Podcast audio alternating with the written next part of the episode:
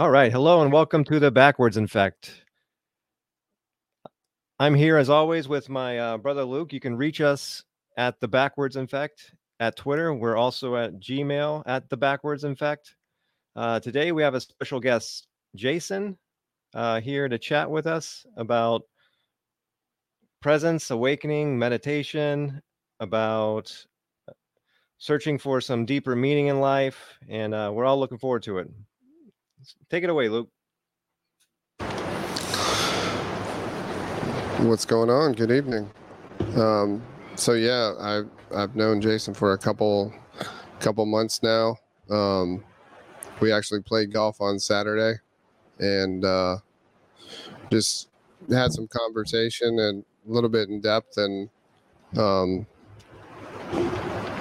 told him about the podcast, and he wanted to come on and chit chat a little bit. So yeah, we're excited about it. Welcome, Jason.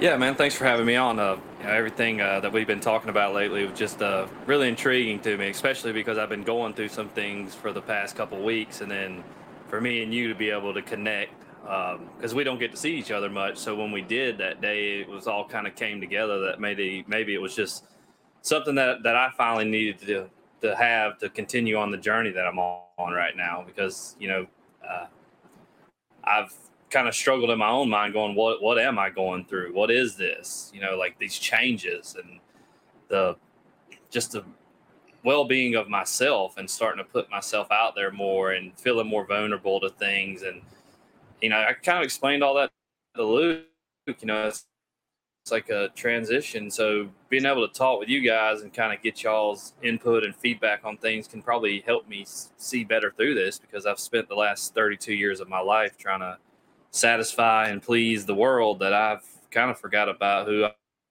I am and what it means to be make myself happy. So I'm kind of excited to be here and get to talk with you fellas. What a great opening. That's exactly you're exactly the type of person we want to talk to. That's exciting. So your your story obviously is impactful because it's um, so recent, like three months ago. Do you want to kind of um, explain what happened to you and how you were before, and how you are now? Kind of the contrast. Yeah, I think the only real difference that I see from what you're talking about, Jason, is I was probably not even quite as inquisitive with it as you're being. Um, I was kind of, I was kind of blindsided by it, and um, you can mark the day because it was the day that Chris Rock got slapped by Will Smith. That was the morning of my um, my big reveal. And I don't think I really need to go into a whole lot of explanation about why anger is building up in people recently. If you go back over like the last five years, I feel like like a slow build of anger. That's what I consciously thought I was feeling. And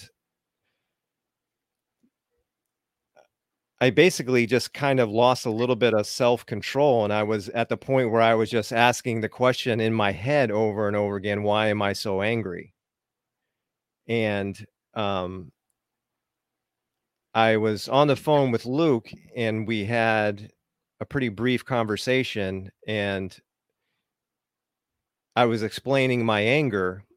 And he reminded me that it's an entity that anger is an entity. And I can't explain exactly uh, why, but at that moment, I went to search for the entity. Okay, go ahead. And when I. Okay, we just had to make an adjustment technically. You can hear that? Okay, we're good. When I um went to search for that entity, my entire self perception got caught up in it. So instead of trying to isolate a certain voice or a certain point of view, I just realized that that emotion and that response to emotion was just a complete thought process and that that reminder of entity somehow I threw out the entire thought process. But when you throw out that entire thought process, that's when like there's kind of like a spiritual moment that happens that is I mean it's basically just unbelievable. I don't know that we necessarily have to go into that part right now, but the the key was I realized that I was hiding something from myself. So I think we all kind of have the experience every once in a while where like you're trying to think of a movie and you're trying to think of a title and it's like something you should know but like you just can't come up with it. The brain won't work right at that particular moment.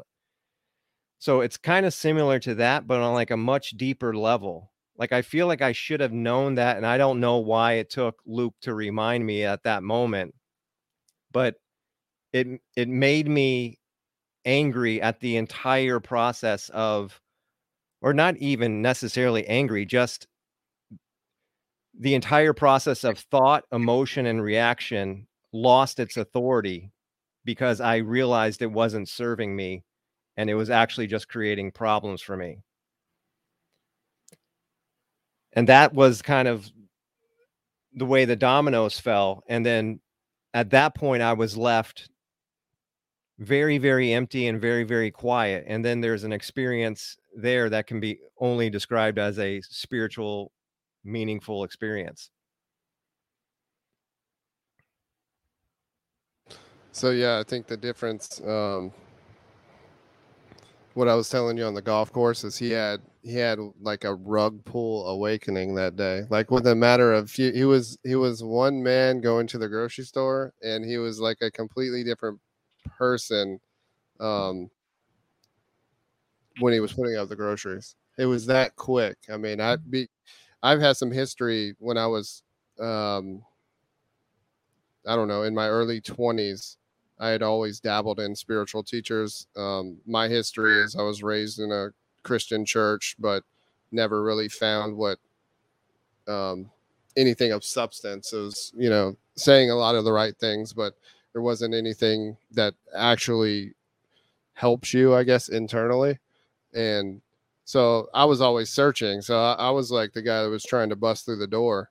And I one of the key words that you said on the golf course was anxiety because that's what when I was meditating or when I learned to meditate after I kind of broke out of religion, um, that anxiety pain, mine was different because I had to push through that um, to get to where he was at. But he just like no work at all. Just the deck of cards came falling down, and it was beautiful though because it was 20 years later and i had basically like a second awakening like three months ago and we started this podcast. All from this of what happened. And this is created and we've done what's this is our 10th show and we're just committed to doing it every tuesday night and seeing where it takes us.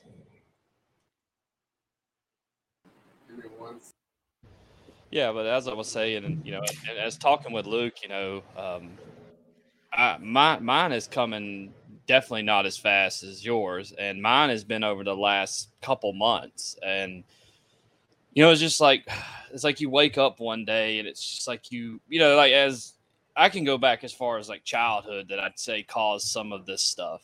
Um, wouldn't blame it all, but you know, you grow like you say, you grow up being taught one thing, and you know, and you're led to believe that the church is the only way to find happiness and all that. But then you go home and you live in a broken home and you go through all those things. So the anger that you described earlier about, you know, having this anger and and I had that anger and not realizing that that anger is in you and as long as it's in you, it's going to control your life, every aspect of it. it anger is the probably the the strongest emotion we have. Uh, it's probably more powerful than love, happiness, or anything.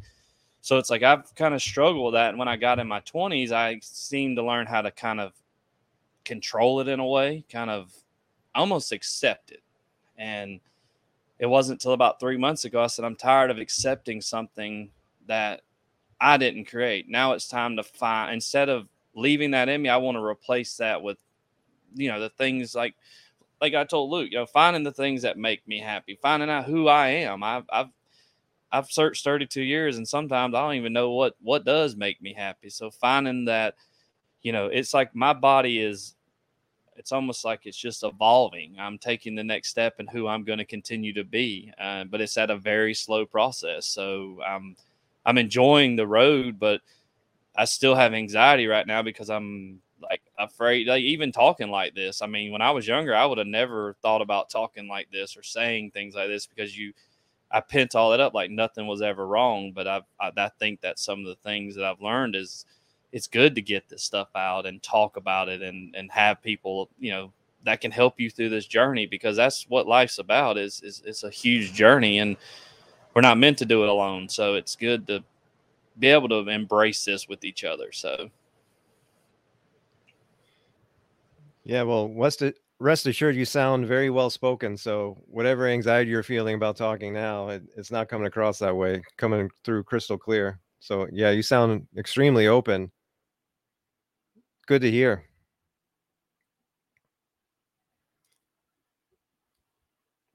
So what you you said anxiety. Now I always uh, attribute when whenever I was or even meditating or trying to break through pain, I always had I could I could feel it in my chest. Do you have like a specific area that you feel anxiety? Is it all in your thoughts? Is it all is it is it is it a pain type feeling? Um, could you put your finger on it like that? Yeah, I'd definitely say it. It's not like the, you know, like the tight chest because I've had that type of. It's more of like the mind. It's like the mind's being ripped in a million different ways because it's like this is what you've known your whole life, and now you're trying to, you're you're trying to train your mind and not do something that's done for 32 years. I mean, it's like I told Luke. It's as simple as I know it sounds silly, but as drinking water. Uh, I haven't drank. A, I used to drink about ten cokes a day, and this is just how I know I'm changing, and I know that I'm a, I'm training my mind to be able to become better. And it was just as simple as not drinking soda. I, and I have not touched a soda in three weeks now, and I've done nothing but water. And it's like every, some people are like, oh, that's not. I was like, yeah, but when you drink ten cokes a day and you've done that for almost 15 years, yeah, it's to quit one day cold turkey. So I'm learning how to control my mind now through this whole process. I'm I'm learning to like fill that void that I have in me with good things, good thoughts, and learning how to actually make myself happy. Yeah, that's a I would assume that's actually a pretty big change if you were doing 10 cokes a day to go to water. I mean, that's got to feel a lot different in terms of clarity and just without the sugar and I and the caffeine. I was gonna say the same thing. Like, just yeah, there's a little bit of a wake up just from water, um, as opposed to sugar, because sugar can like definitely. Um, I mean, diet has got to be at least 20, 30 percent of the, especially fluids. I mean, if you drink, you notice a difference in in your thought processes if you drink, you know, four or five waters in a day as opposed to another a drink with a lot of sugar in it. Um, that that definitely plays. Uh, I know you the last three weeks you've been talking about a change. I think a lot of that has to do with the water. Yeah. So if he's not feeling it in his chest, and he's wrestling more with it in his head, this is probably going to be in my world, right? Probably so, because you you're the one that had the the massive ego construct built. Um, yeah, so I'll dig in a little bit more in terms of the anger, um, Jason, and then we'll see if if you can relate to it a little bit. I want to ask you one thing about your anger. And sure. You don't have to. You don't have to answer if you don't want to. But with and kind of you saying the ego thing, but as a child, did you feel that you didn't have? This is some, this is for me, and this. But as a child, did you feel like you always strived to wanted to be accepted? And so, as an adult, you still did the same thing. Like you, you tried so hard as a child, but you kind of got rejected down, or you didn't feel the. Like that's how I felt, and I think that's where some of mine comes from. Is I want everybody to like me. I want to be the best at everything I do because as a child, I didn't get the love and affection and all the things that a child's supposed to get. So I kind of always strived for it. I'd always try to get it as a child, but it never was given. So as an adult, I try and try. And I think, again, that comes, that makes some of that social anxiety and some of that, some of that stuff we talk about, you know, where that anger comes in is because it's like, why doesn't this person like me? I do everything in the world for them. So then you continuously do that. And eventually, you just get so burnt out and then that that's where that anger sets in so it's just like you know you start losing hope you start feeling bad you know it's just it's just that bad trickle effect so that's kind of where i'm at and i just want to ask you is that where do you think some of your anger came from yeah i don't know if i can relate to the acceptance uh, part of it um you know i was a big brother i was a big brother to luke uh, so the sibling thing might have something to do with that. Um, so you, you kind of always get a- acceptance from at least him, you know, but we really didn't have a family life where I didn't feel accepted. Um, so I don't think I can relate quite that way. But can you with with the anger that you're dealing with now is it specific? I mean, do you have like different versions of yourself that are talking to you in your head? And do you identify with some more so than others? No, I mean, honestly, even like what I'm dealing with now, I wouldn't even consider myself angry. Even three weeks ago, I wouldn't consider myself like, I mean, angry, angry. I would just, the irritability was over the years has gotten easier. But in the last three weeks, I noticed like what I'm dealing with now is more, it's not really even anger. I mean, I get frustrated still, but I think that's who we are as people. I think we're always going to get a, a frustrating uh, moment dealing with a coworker or whatever the case might be. But I'm also trying to work on that because I, I, I don't want to let that person have the control over me. I feel like that's what I'm doing whenever I let them frustrate me or something like that. So I don't feel like I have a different I don't feel like I have anything pulling me. I just feel like my brain just constantly running so many thoughts through my head. Like it's just not shutting off. I'm even having like issues sleeping, staying up two, three o'clock. Yeah. You know, so it's like my brain's constantly rushing and it's not like they're bad thoughts. It's just like I'm like replaying so many scenarios in my head of things I could have done differently in life or things I should have done differently. And I don't know if that's just part of this process that I'm just trying to like go through all those scenarios as part of like almost like a grieving process. I know that sounds weird, but maybe I'm trying to like get all that bad thought out of my brain so I can build a new foundation and continuously move on from this awakening that I've had. But that's all I can think, and none of the things that I'm thinking are like angry thoughts. It's more just just thoughts, and they just keep coming. So there is a lot of awareness that is coming out of you right now, and I mean, the good news would be so much of the battle is having that point of view of awareness for the thoughts. Just like you said, it's regret or replaying things. So you're going over things in the past and it's recurring and you're aware of them. So that's a that's a huge plus that you got going for yourself already. And that awareness over time kind of wears down that process and um will give you any even more control. It sounds like you're building up some pretty intense control mechanisms though. Yeah, just to add on the the thought thought processes. Um, so yeah, the when the first realization when I realized that I was the awareness behind my thoughts, that's when it, kind of take back all the power of who you actually are um, because you're right. If if there's any emotion that's attached to those thoughts or or that thought stream, it is kind of like a hypnotic hypnotic force of of life, I guess you would say. Um, but realizing like you one of your first questions was like realizing who you really are. And for me it was realizing that i was not my thoughts.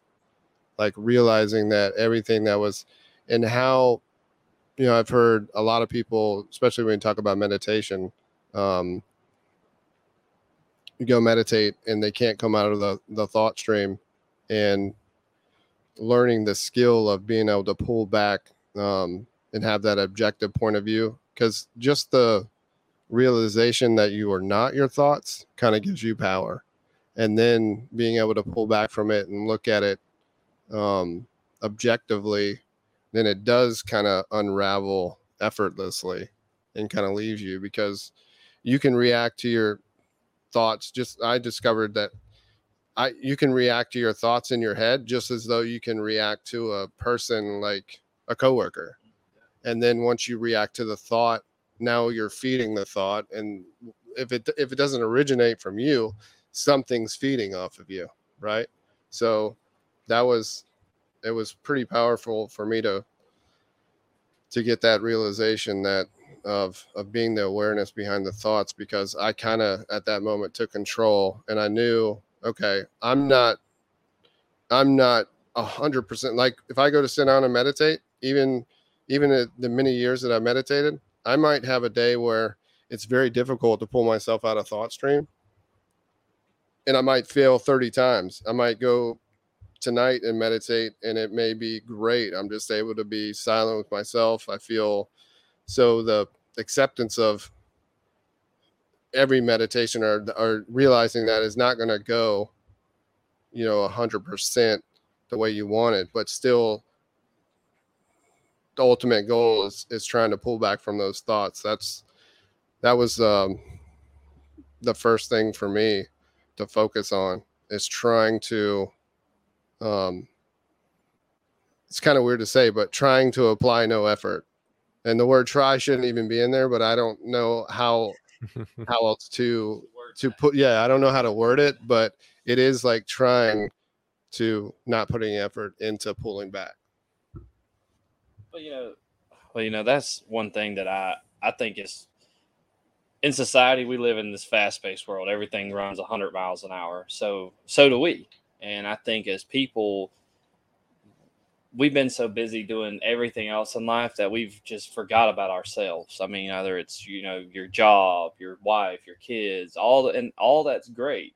You need all that, but if you're not healthy enough and you're not you're not able to perform and do those things, what good are you to those people? So you have to remember to, like you said, take yourself out of that for a moment. Let your brain. I mean and I think that's what I'm trying to get to now with going through these thoughts is I want to finally get to the point where I can actually let my brain rest. Go in there and meditate and get myself where it just finally shuts off. Cuz even at night, I mean, if I you know, if I go to sleep, it's like my brain's constantly even and it doesn't even have to be bad things, but it's it's like my brain just runs 24 hours a day because I've I, I don't have any control over it, but I'm trying to learn that control mm-hmm. you know, and take take that back so I can be a better person. Um, and I think that's what this whole journey is to me is it's not about anything but just finding out who I actually am as a person and what my purpose is on this world because we're we come in this world and we're told this and we're shown this and we're told all these things and that's great but some of that stuff I, I don't I don't drink the Kool Aid. I should say we're we're not. I don't think that's the the end game for life is to get up and go to work and that's it. You know, I think we're made for more than that, and I think it's time that all people embrace that we're here and we have to make the best of every day and your anger and your mind and all that and all that, that all shouldn't be able to control you so you should take advantage of every day and and enjoy it and embrace it. So that's kind of where I'm at with that. So. That's good stuff, Jason. Uh, that's that's good stuff. I think um, you have so much awareness of the thoughts and I would just I would give you a little project uh, with that much awareness you got going on. And Luke's talking about the effort or non-effort, but be aware of the reaction and trying to get to a place of non-reaction. So if if we put a thought on the table that we can all identify with, like I'm going to go upstairs and get a bowl of ice cream. That's the thought. That's the thought that I didn't control. That just came in, and I'm trying to sleep at night, and all of a sudden I want a big bowl of ice cream. Now, I can engage that thought. I can say, well, if I'm going to have a bowl of ice cream, you better make it count. Better be a big bowl of ice cream. Or I can start talking myself out of it. I could say, well, it's probably not a good idea to eat ice cream at this time of night. Both of those are reactions. Both of those are engagements. Both of those are the thought came and then I reacted to the shot to the thought, whether it was a positive or a negative reaction, it doesn't matter. I'm adding into that thought process instead of taking my authority and just letting that thought drift away. So, with the amount of awareness that you're having right now, I think you're ready for that little non reactive piece. And just remembering, like every time something hits you and you don't know the origin or you don't know why, that's that's the moment where you just let it go. Like the anger you're talking about, that's that's the moment where that just passes away and you can just watch it go by like, you know, river water in a river that you're sitting on a bank, you know. And um it sounds like you're right there and ready for that like non-reactive um homework for lack of a better word. Luke hates homework, but I always give homework. yeah, it was uh, it's funny, man. So you were talking about your childhood. Um, are so you, you have a you have a hate figure. Is it a parent? Yeah. Is it okay to talk about yeah, that? yeah, or I, okay. No, no. I mean, I, I have no problem talking about it at all. So.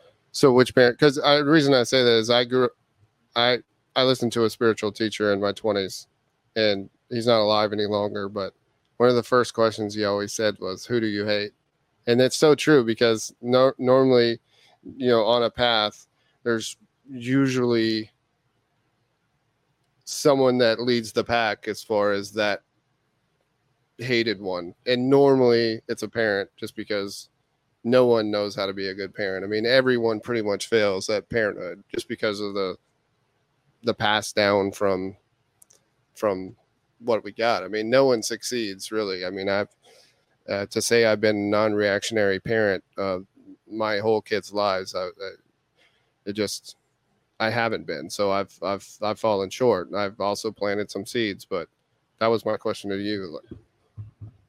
Um, so no, it's not really a even a hatred towards it. So uh, my dad left when I was two. Um, so I can't just say I hate him. I don't know him, but he wasn't there to be the person that you know shows me life, teaches me the things that I'm supposed to. So you you kind of start off at a disadvantage, you know. And uh, my mother and you know remarried my stepfather. You know they drank all the time. Uh, you know everything. They just weren't just wasn't a great upbringing. You know, needless to say. Right. To be as successful in life as I am, there's sometimes I wonder how because my upbringing was not easy. It was it was the furthest thing from it. Um, you know, I remember not having lights. I remember, you know, having to move all the time because there wasn't no money for, you know, it just constant. And that's stuff kids shouldn't go through.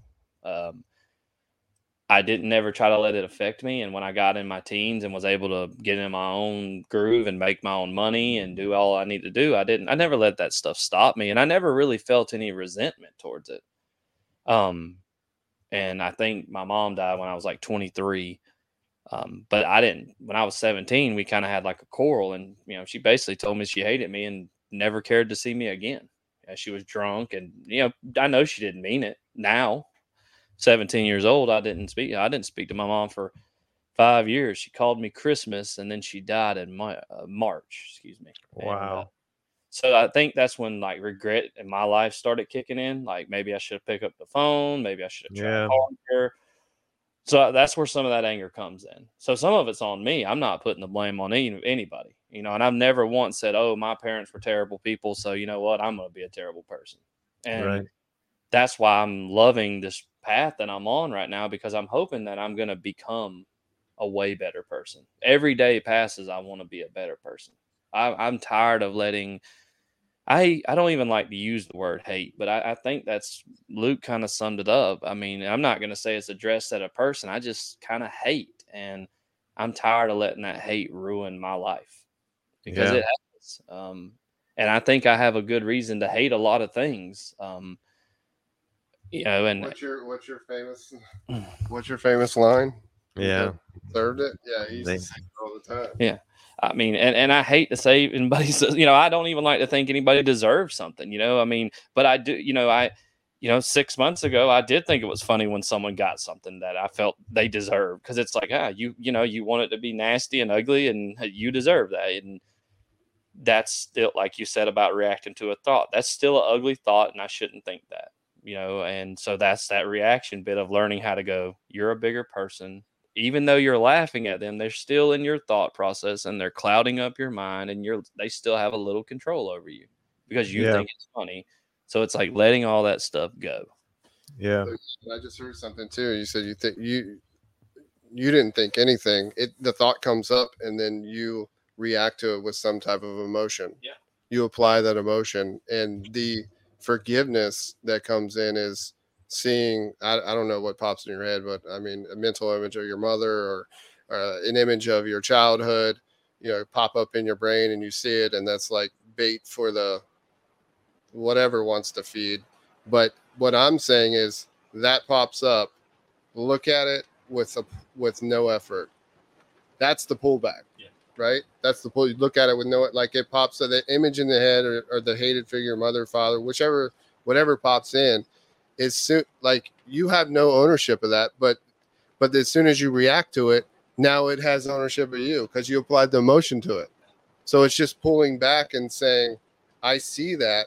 So when I started doing that, because I we we had a decent we had a decent childhood, but I everybody has issues with their parents. Like my kids probably have some some some resentments for me a, a, a couple occasions that I've had. Uh, they probably do. I mean, it just is what it is. But so I had a couple instances with with you know a mother or father that you look at and and this is when I was in my early 20s. So when I began to see that and I realized that it was all it was was just bait for me to try to react to it like there was no ownership. So then those start to dissipate and they just come out like if you don't react to a, a thought that comes in that tries to get you to resent something or a person, you're not you're forgiving that person like right there. That has nothing to do with saying, I forgive you, mother. I'm going to claim it. I'm going to say, I forgive you today.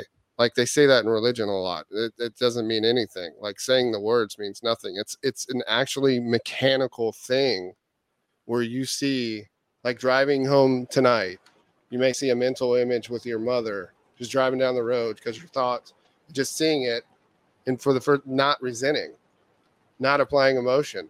And that that was a game changer for me because it's almost like anything that you do. Like if you do that a hundred times over the next week, oh, then the mother image stops. Oh, I, that it, it can't happen anymore because the the mother game with Jason is done. She's already forgiven. Like you've moved. You see what I'm saying? It loses it. It loses ownership inside your body and starts to leave. You know, that's kind of what I was talking about earlier about it like evolving. You know, I think about it like as a caterpillar, you know, turning into the butterfly. Like you're shedding all that bad energy and bad focus and you're you're evolving to that next step. And um, you know, I don't know if all men go through this or, you know, I don't even know. I'm sure some ladies go through this. Um, you know, I know women have a different thought process than men because we, I think we're, uh, they talk about their emotions, we hold them in, and that creates the the bombshells that we build in our brain. As I would say, I mean, I I would say we create our own worst enemies, and that's our mind. And then it starts to control you, and when that happens, then the physical being people around you normally pay, and I don't mean you're going to hurt them, but you might lash out at them or you take it out on them or like the ego comes in or I've got to be in control or whatever because you're so used to getting your way in your own head. You know, like you've got to be right. That's that complex coming out because your mind has control over you. But when you're letting all that stuff go, you're not like Luke said, you're not even going to embrace that thought. You're just going to go, that ain't even worth it. I'm not going to let that control me. And that's what I'm trying to do on this journey. And it, it, I love it. I'm telling you, I I have not in my life, as long as I can remember, I've never felt this good. Once I can get everything ironed out, because I'm not all the way there yet, it's still a journey, and I'm continuing. And one day it's going to snap together. I can feel it, and it, I feel like it could be any day. But I've never felt this good in my life physically, mentally, everything. Like I said, I'm still having the thoughts, but I feel like I can actually, when I do need to think about something important, I can actually think about it, not a million other things going through my head. Uh, you know, so it's, I can tell it's working. I'm, and I'm embracing that. Wow. Good stuff.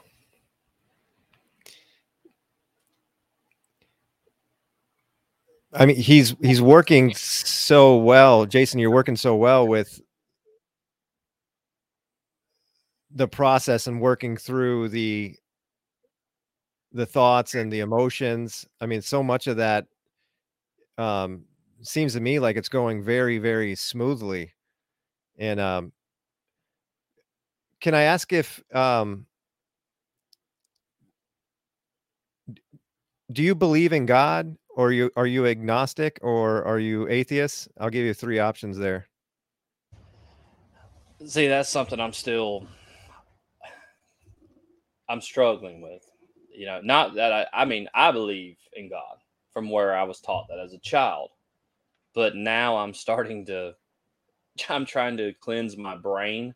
So I'm trying to develop whether this is if it's real, is it fake, what it really is. Because I I need to make, I need, like, kind of what we talked about the other day. I need to make that. It's like God doesn't have to be a figure in the sky or a higher being, it, it could be within. And so I need to figure out what all that looks like. So that's something I'm still a little struggling. Like, I'm still, you know, because as, like I said, as a child, you're taught this. You're gonna, you're born, God loves you, never gonna hurt you, nothing. So you're, in the traditional belief.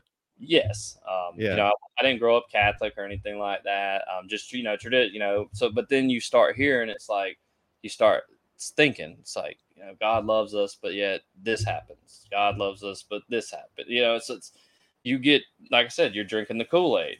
So it's like we have to stop thinking about God as this figure that we have to worship and thinking about it as kind of what me and Luke said. Maybe it's a sinner. Maybe it's I, you know I think like I said, that's something I'm still trying to work through, and I, that's where I would love to get y'all's opinion and hear what y'all are what y'all went through, so I can kind of form where I need to go. Do you want to give your rendition on God, or you want me to go first, or what? Go ahead. Yeah, because uh, I I definitely want you to explain. Well, I can. I'll I'll make it short for me, but I I want you at post awakening to explain what what you um how you see God as, but the way you were explaining it, that's that's how I was raised too, like thought process God. Like um I I call it I started writing after I actually called it the backwards effect and we changed 20 years ago I started writing a book called The Backwards Effect. I haven't finished it, but this podcast is called The Backwards Infect. Yeah, so, we switch it up a little bit. But in that book I called it a name. I actually named it. I called it Ancient God Syndrome. And one thing I always saw in religion in churches is they believed in a God that was more active in ancient times, definitely more active in in Bible days, or um, definitely had more power, like even Jesus, or um, you know, putting those figures on a pedestal that back then you know they had all these powers that we couldn't attain. So what it does is it robs us of the present moment like it's all a figure in our head it's all a thought process but thought process is part of the problem anyway. So when I pushed through that pain and anxiety and had that kind of spiritual awakening, I really realized that God was nothing that nobody was talking about. That it was completely backwards because it's it's more of an omnificent universal force and it's never in words. It's never in a confusing thought process.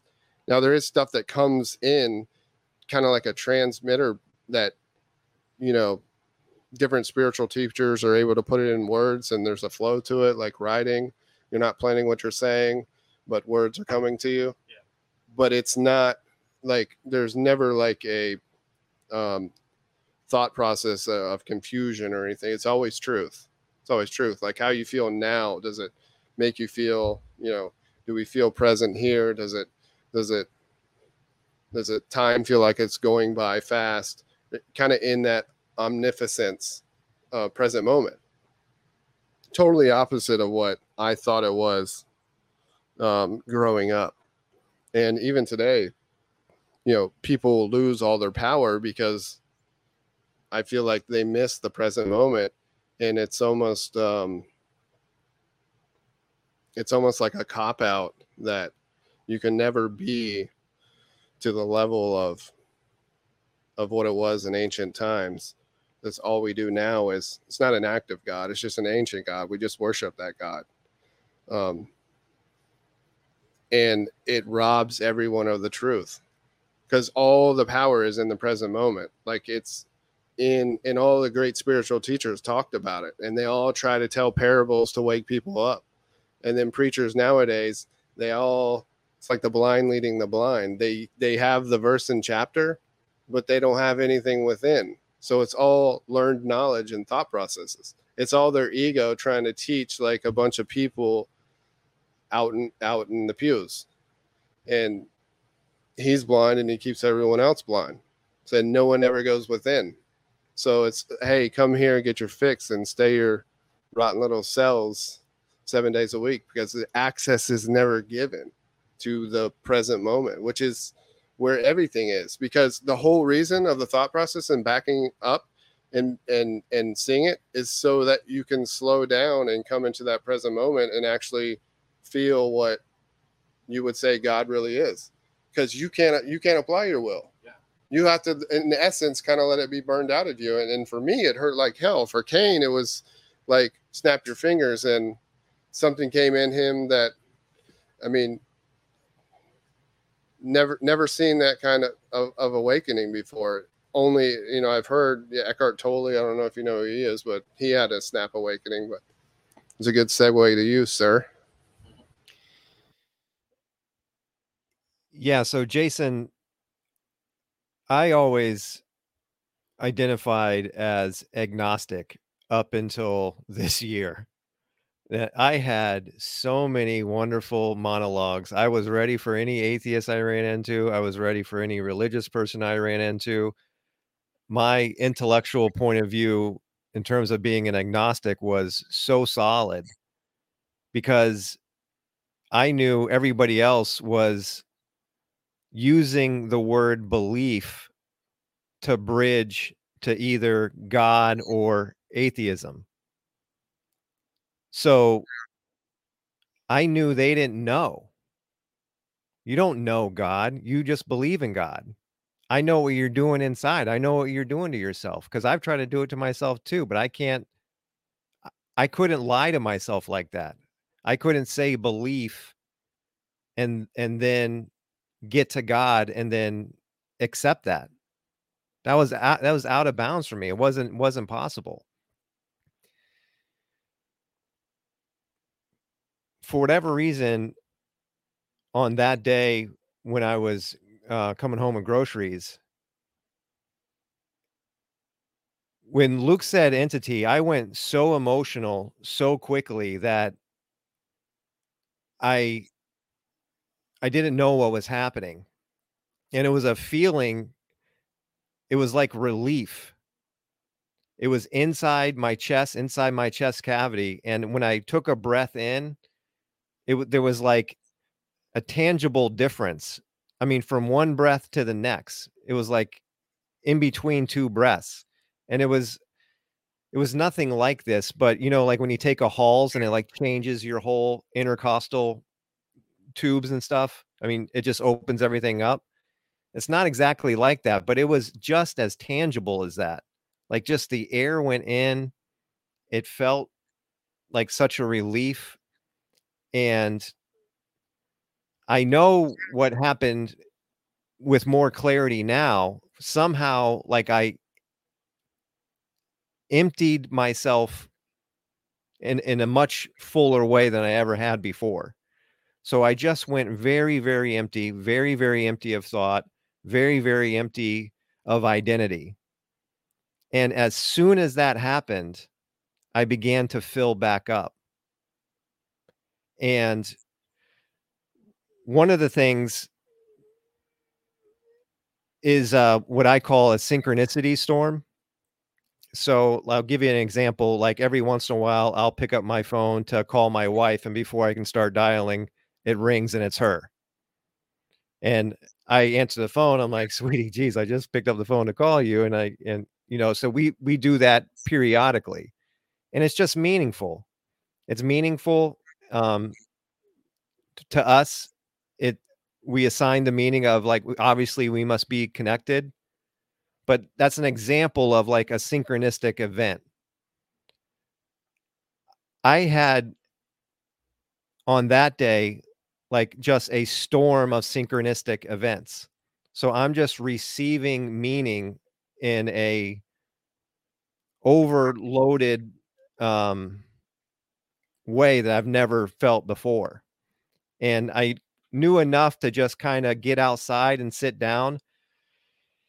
And being outside and being in nature and seeing birds and seeing the grass in my backyard and seeing the trees in my backyard it it just that synchronicity just snowballs and there was no like event to tie it to or anything it was just something inside of me reaching out to everything around me but then everything around me understanding that I was reaching out and almost acknowledging it. So it was like just this 360 smash of synchronistic meaning.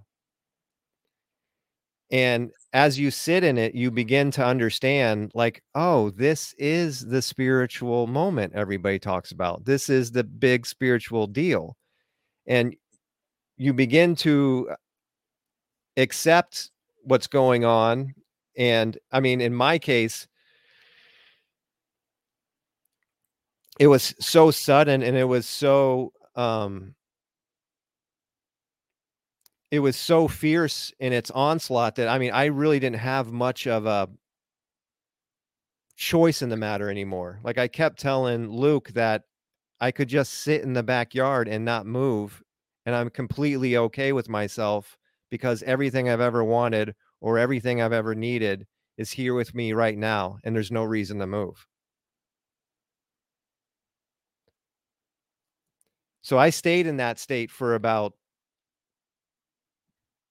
two weeks where I mean eh, I really didn't even understand forward progress. I just every, every step that I take just didn't even seem necessary. I was just in this full barrage of meaning and I realize now that that's the connection and once once that snowball starts it's it's much bigger it's it's it's infinite it's this connection to a oneness that is ev- that is all the consciousness in the world and then all the matter is just manifestation of that consciousness and so, do you believe in God? If you ask me now, what I believe now is that I understand the nature of consciousness and I'm in that nature of consciousness. And everything we see here is consciousness, even the things that we don't consider conscious. And we're just connected to all of that. And there's nothing separate from me to anything else. I'm a part of everything all the time. I'm vibrating with everything around me all the time. And there's just no limitation to that. So, from the point of view now, it's not really like a belief in God. It's like this understood meaning of your place in the universe. And that's just not separate from it, that's connected to it and part of it.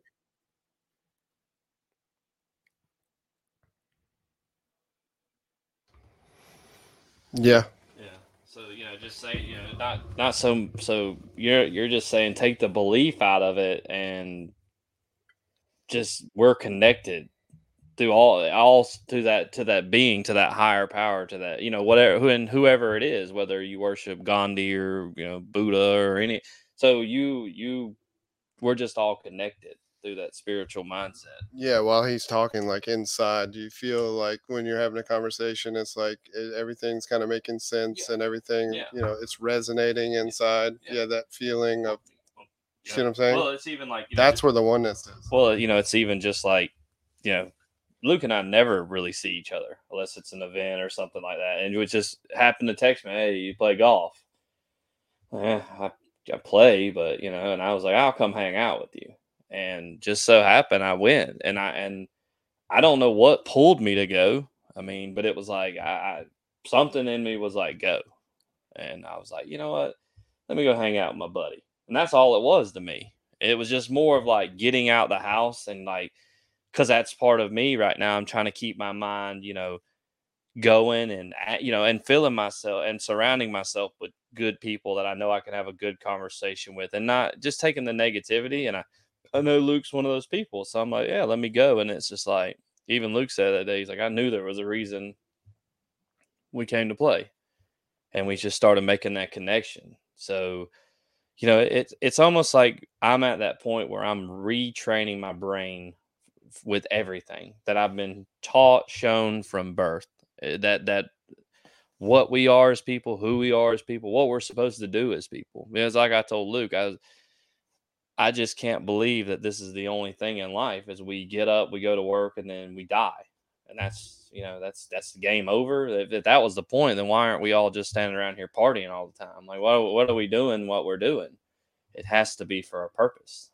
And like you said that connection we have to you know just find that connection. And you know i think that's what takes us to that next level or yeah. Yeah, I think um, for me, when I heard uh, it was a very, I can remember the day, the night I heard it. I had never heard a spiritual teacher, so I never heard someone coming from the correct place, even though everyone around you, um, even when you're growing up, a lot of people are well intended. They want the best for you, but I never heard truth before. And when I heard a spiritual teacher saying it, I uh, there was just this trust that immediately I trusted this guy, and he was probably the most influential person in my life. And I I feel like I I know him, but I never met him in my whole life. I listened to him, and he he has no idea how impactful he was on my life. But it's the oneness that what was in him I recognized, and it's for you like looking at this and this podcast like do you see stuff that you recognize and that that's where i think uh, that's where the trust comes in because this is not a belief system. It's not it's just us not planning what we say. It's just us having a conversation on a podcast and and having the likeness that my brother just had a massive spiritual awakening three months ago and um you know made me have a, a second awakening and and we started a podcast to be committed just to the present moment. So we'll never start any anything um other than that and that that's the whole goal um is just hearing hearing what comes through and it, how does it affect you internally you know? you know that's you know I, I was just kind of thinking that in my head you know it's like the present is the most like you said the present is the most important thing because in one second i could not be talking anymore. I mean a second ago doesn't matter this very moment this very second very life is about the bl- you know it's almost like the blinks of that we take. I mean that's how fast life could end or it can continue. So it's like we have to quit you know i mean it's even like i i mean we work at a company where it's plan plan plan plan plan. I can plan till I'm blue in the face, but that doesn't mean anything. It's literally you're almost you're wasting your time because who knows what tomorrow holds? Who knows what Friday holds? Who knows what I don't know. So I can hope that it happens, but and I think that's what we have to do in our minds is learn how to control that aspect of quit quit trying to worry about 2 minutes from now. Quit quit worrying about what happened 5 minutes ago cuz then again you're letting your you're letting that control take over and you're not at you're not at peace. You're you're either you're worried about the past or you're worrying about the future. You you can't do that because it's going that's where the control comes in. Yeah, and the thoughts, um, the present moment, uh, when meditation for me now is we have so much windshield time. So a lot of times, yeah, if I if I don't get the time in, you know, in a traditional meditation, I'll meditate with my eyes open, you know, driving down the road and my whole goal, just like we were talking about the thoughts before, is to retrain, like you said, retraining your mind is having the ability to stay in the present moment and observe the thoughts as they go by. And when, whenever there's the non-reactionary and you're able to stay in that present moment, um, you know, maybe in meditation when you first start, maybe it's five seconds um, for me when I did it, five seconds was like pretty painful, and then I was like, man, do I really want to go sit down and meditate? Because it was almost like once you find that door or that present moment, in the beginning for me, that um and Keynes talked about it as far as Osho's talked like it's almost like you're dealing with a collective pain. Um just this anxiety pain that feels like it's being burned out of you. So it's it's uncomfortable, but it's but it's almost relieving in a sense because you know the relief is coming because I'm pushing I'm pushing that pain, but I'm not I'm not doing it. I'm just I'm just sitting there and knowing that eventually it's just if if I stay true to the moment and I stay true to pulling back and if I stay true to no effort, that's going to dissolve and because it's an act of no will. Yeah, and, and see, like, I, I I'm not the type of person I could go sit down and meditate, but you know, I'm I'm an avid outdoorsman. I love it. Yeah, that's probably the most peace of my life. You know, on a boat, you know, I going out there throwing some lines in the water. You know, I, it's like I find myself. But I'll tell you, I've had a lot of um, just uh, heart wrenching moments just sitting in a deer stand. You know, five thirty in the morning, it's dark, you're by yourself it's quiet, your brain can actually shut off. And that's when it some of those deep, deep thoughts that you haven't thought of in six months, a year, five years, ten years, they can start coming out because all that other noise that you've been hearing for the, every day isn't there to block it. And then you start really getting into the deep stuff. And I've I've had times I've broke out in tears sitting in the woods by myself, just you know, thinking about, you know, things that have happened in life. Nothing major, but you know, my mom, you know, my the situation with her passing away and kind of that, you know, it's like that piece is that's what that's like my meditation. But that's where I had to like I couldn't do it then, but now I want to go try to sit there because I believe I could sit there and be at peace. Like my mind would just but because back then my mind was so clouded and just rushing and all those emotions and feelings and that's where I said it's like you know when everything snapped in me or not snapped in me, but when that like kind of where you happened, like I said, yours happened overnight or in a minute. Mine has just kind of like been building. been building, and now I'm at that point where it's like that can be. I think that could be some of my peace because like when I go out on a boat. I literally won't think about anything. I think about the water. I think about the moment that I think about nothing but that present moment. I don't look at my watch. I don't look at my phone. I don't care who's calling me. Like, yeah, I'm I'm in that moment, and that's that's happiness to me. So that's what I'm trying to train. That, that's where I'm trying to go to. Even if I can't really physically be there, I'm trying to put my mind there when I'm having a bad day. Just think about being on that water, smell of the salt water, the smell of the, you know, this or the feel of the, to try to put my mind at ease. Because I have to find, you know, everything works differently for everybody. You know, like I, I don't think I could be the person to go sit down and try to meditate. I don't think I'm just not that type. I'm too wiry. You know, I'm I'm just everywhere. So um, I'm gonna I'm having to learn how to find my own peace and be my own peace. And my the guy that I would consider like my dad per se. I mean, he's the guy that you know I met. God, I've known him for 13 years now. I mean, he he's been the rock to me. He's been there through the bad times, the heartbreaks, the everything. You know, he's been that rock, and he always kept telling me, you know, he's like, you're too busy trying to make everybody else happy and you're you're not happy. Like you don't even know who you are. Like who is jason? Like and he would tell me that and i never it never clicked. Who, who are you talking about? my buddy uh, my buddy yeah he's i've known him about 13 years. He's the one i like i said he would he's more of a father figure than anybody has ever been in my life and i would consider he's the one i text on father's day happy father you know um, just a good dude and he really you know, he would always tell me, he was like, You you've got to find that peace. You've got to find happiness in yourself. Like you're always striving. You want everybody to like you. You want to be and he's like, You've got to realize not everybody's gonna like you, not everybody's gonna accept you. So I finally trained myself to know that. Now I, you know, but I was 23, 24, 25. And now at my age now, I, I know not everybody's going to like me and I, I don't let it bother me. So I learned how to control that. But there's still some things that I haven't learned to control. So.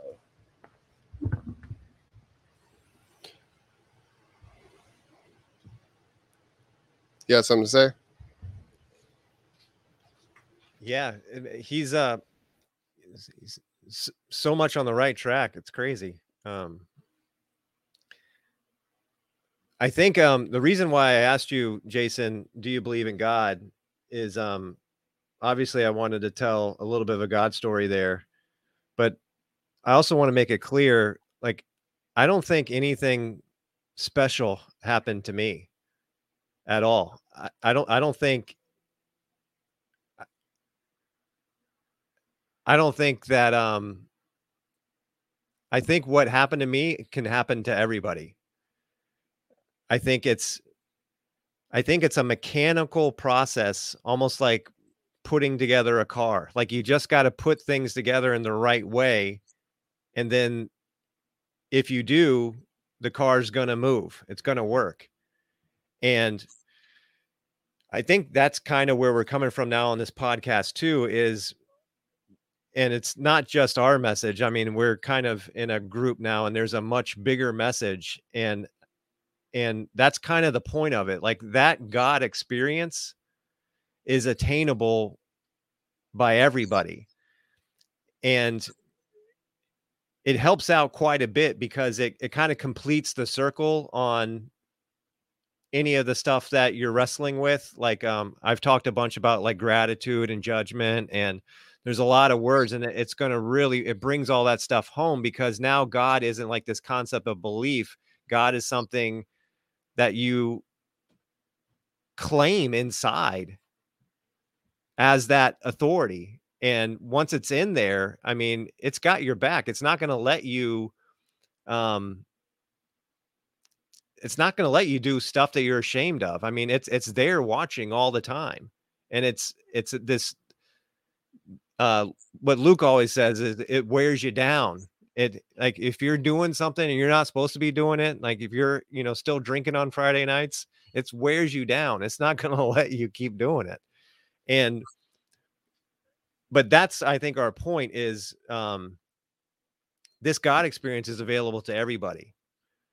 And I just want to get that out there because I want to start pushing at you a little bit. Um, but I'll let Luke go first. So yeah, meditation. Um, a lot of people have that negative uh, um, concept too. And I, I know how you're wired. I know, I know you're fast paced. So the word meditation, I, I can see it in your eyes. It's like, no, I ain't sitting quietly. But there's got to be something that attaches you to the present moment. So, like, put your right hand on the table or any hand. So, even if it's not, I don't want you to think of meditation as in terms of um, sitting Indian style on the floor. Because uh, uh, there's learned thought processes of words. So, when you throw meditation out there, something can pop in the head. Um, especially around here in the South, if you say the word meditation, I mean, so associate with you with anything and everything, right? Like it's not. So what I a lot of times do is to get myself out of the thought process, just move your attention to your hand. So your hands, you can look at your hand objectively right here, and your attention is in your hand. And I'll do that. So now feel you feel your hand tingle? Do you put your attention in your hand? Mm-hmm. I feel my pulse in it. Yeah, I sit there and feel it. Yeah, pulse. So it's just an exercise yeah. that puts you in the present moment, and you couple that with observing your thoughts. So even when I'm driving down the road, I will put my attention on my hand, and then even if you do it for a little while, it'll start to glow warm. Like it's almost like it's almost like it's like your hand understands that you're paying attention to it and it starts to glow warm you feel that? Yeah, I mean, I, uh, I so, was trying to do to see if I could feel like after a second or so. But I mean, I feel the tingle, like I can tell my hands. Like, yeah, yeah, you're paying attention to me right now. It's a super great exercise because don't want you to take away the meditation of of like a, a learned understanding of what the word is because it's just a word at the end of the day. The whole goal is how do we find techniques and activities just driving down the road. Yeah. And putting that attention on the hand. So now that my attention is on my hand and I have no effort in my brain. So if thoughts come up, I have the ability to keep my attention kind of coupled with my head now. So it kind of grounds me. And you can even do like full body scans. You know, you can feel. I'm doing it right now. Can you see the hair? Yeah, you got. See that? Dude. That's crazy. That's that's because I'm putting the attention to it. That's awesome. You see that? Yeah, yeah I, I, can't even give myself. It's chills. it's yeah. it's the hair is standing straight up. Yeah, dude, that's awesome. Like, oh yeah.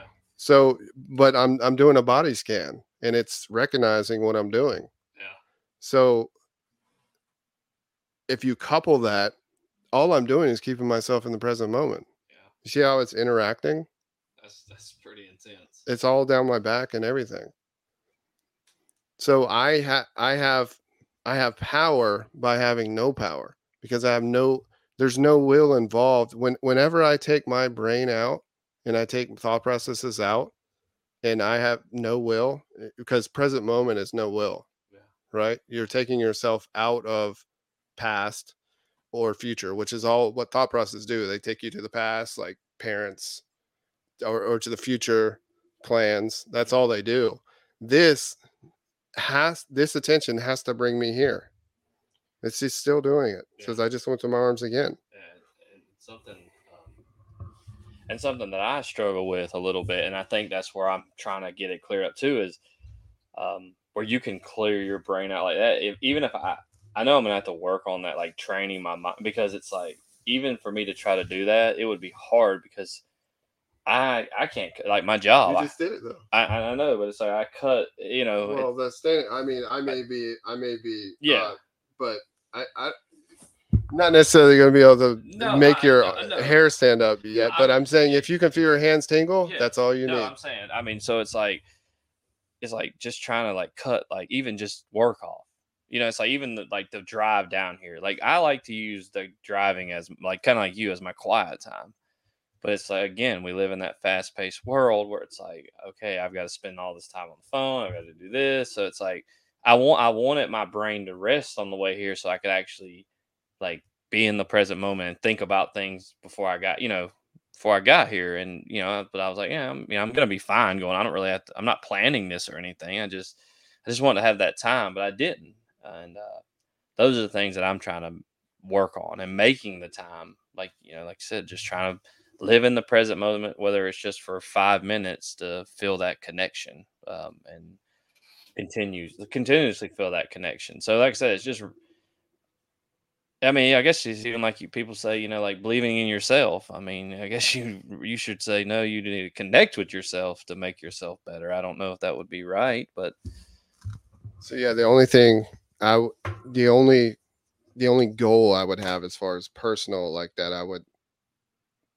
have anything that's saying to myself is how do I put myself in the present moment more often? That would be the only goal as far as any type of thought process or anything. Yeah. Is how like and and in, in the beginning I did it a thousand times. Like even when someone starts to meditate, um, you know, you may get lost in a thought stream and then you're driving down the road and realize um, I'm thinking about something in my past or I'm angry at this person or I've reacted to this thought process comes up. The only thing to do then is not add more reaction. The only thing to do then is once you've, re- even if it's been five minutes and you've been in a daydream and you've gone down it, the only thing to do then is just pull back again. And it might, eh, with me, it happened 50 times, but we do that to avoid the pain.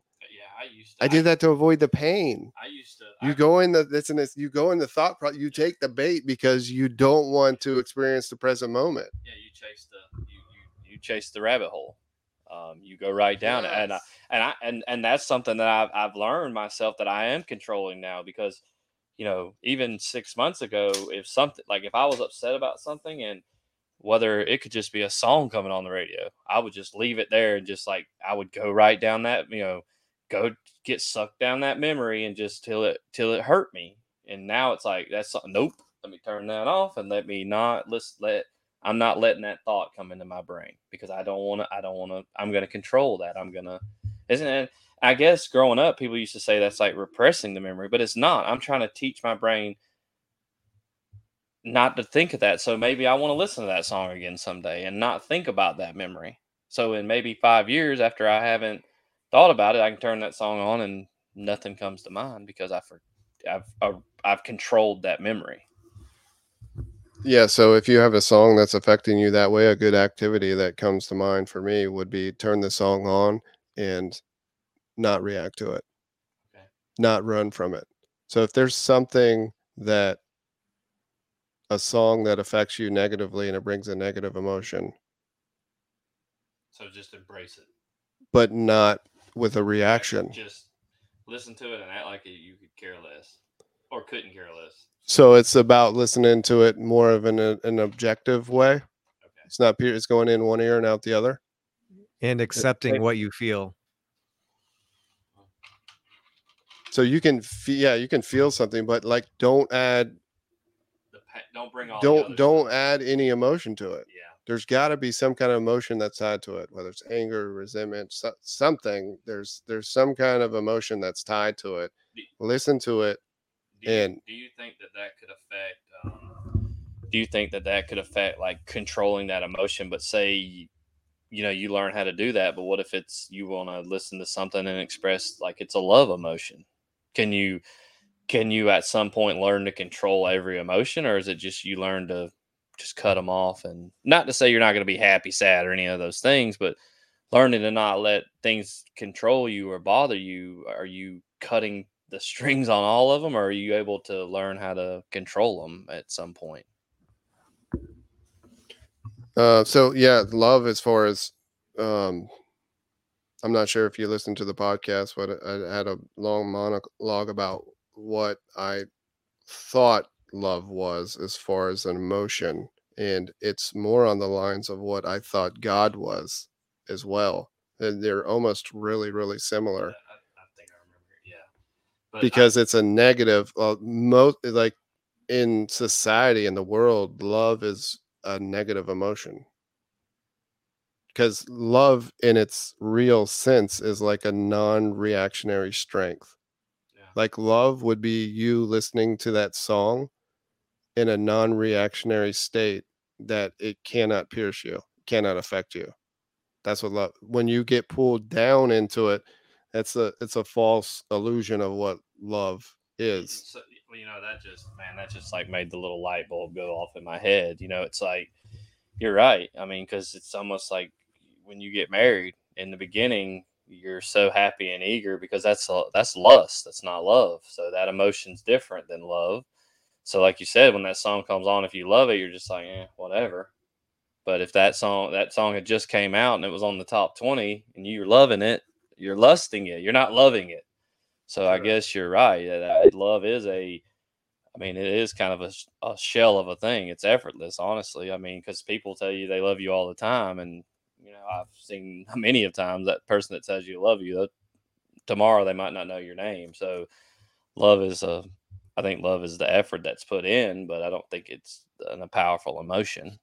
I think the lust and all that trumps all that. So, but yeah, I, I guess I really never thought about love like that. I guess I've always thought about because being taught love is the greatest thing someone can give you and i'm i'm starting to realize that i think that's kind of a bs i don't think that's the greatest thing they can give you um, i think maybe loyalty or something along those lines is a little bit better um, or, or something like yeah but love is not the best gift that we've gotten you know like i said i think the connection with each other is more um, i think it's better than love at, at this point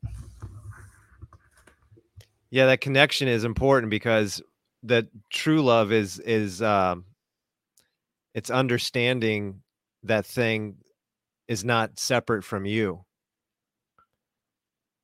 And then like your engagement from that thing that's not separate to you is going to be strengthened by how open you can be on the inside so there's been a lot of like when we're talking about controlling the emotions. And so if there's like a specific song and it's it's causing a reaction, the key is to have no reaction, but that's very very deep on the inside. Whatever you're feeling, it's okay to feel.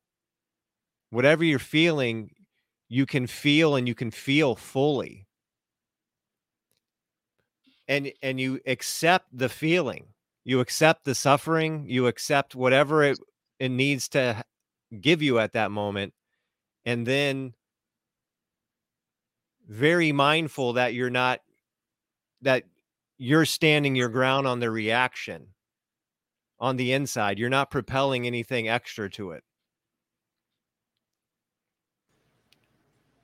I love I love finding the connection even even with us you know this like this this to me is amazing um, and like I said, I was telling someone the other day, I was like, it's hard to believe, you know, when I was 15, 16 years old, I wouldn't have talked to a, a person. I was so afraid. I was shy. And now I'd probably talk to a brick wall if it talked back to me. And, uh, but with this, it feels so much deeper and I'm enjoying this. And I told Luke, I was like, this intrigues me because it's, it's not even about coming on here and talking, but it's about finding a connection and having a kind of a helping hand through all this, and you know, finding like I said, just finding a connection with you guys, and that's helping me become better, and that that's the best part of this like I said, we're all connected, but I think we just need to slow down and live in the present moment and take the time to connect.